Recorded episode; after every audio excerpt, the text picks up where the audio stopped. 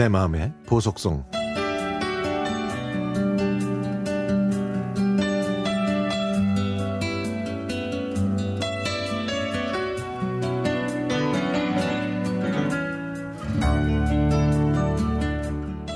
하루에 두 번만 운행하는 시외 버스는 늘 많은 사람들을 태우고 달렸습니다.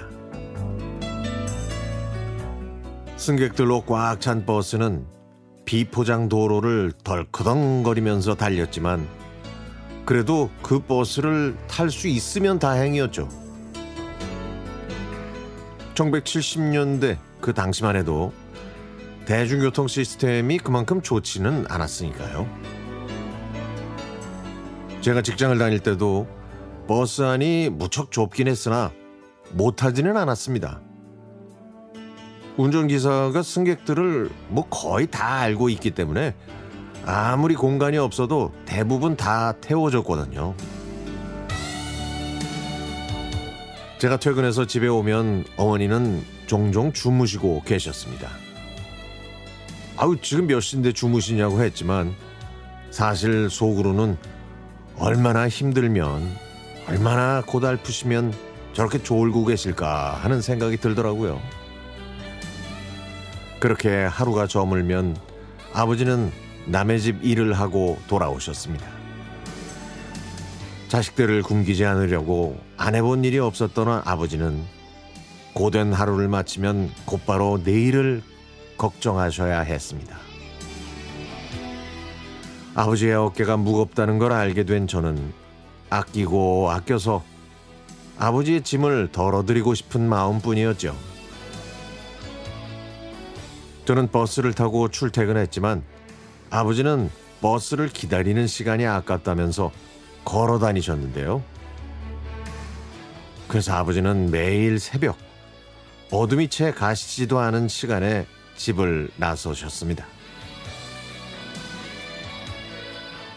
어느 날 버스기사 아저씨가 저에게 말을 걸더라고요. 저를 태우고 다닌 지도 1년이 넘었는데 계속 출퇴근할 거냐고요.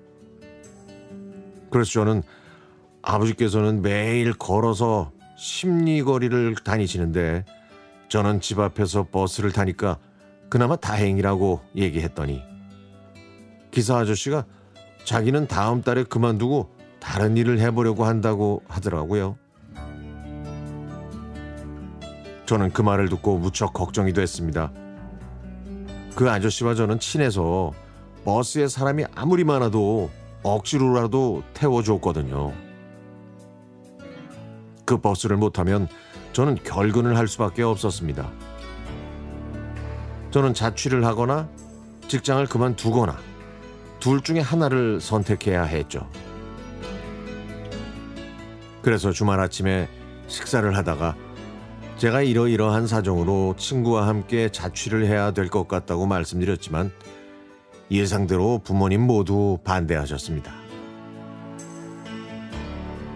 그러던 중에 한 남자를 만나서 결혼을 준비하느라 6개월 후에 직장을 그만뒀죠. 여자는 결혼하면 모든 걸 다 내려놓아야 한다던 그 시절 부모님의 이야기를 조용히 펼쳐보고 싶었습니다. 산골짜기 친정집 앞으로 하루에 두 번만 다녔던 그 시외 버스도 이제는 파란 시내 버스로 바뀌었죠. 50년 전을 생각하면 정말 많이 변한 것 같습니다. 이렇게 살기 좋아진 우리나라. 이제 우리 후손에게 더 아름답게 물려주는 것이 우리 세대가 할 일인 것 같습니다.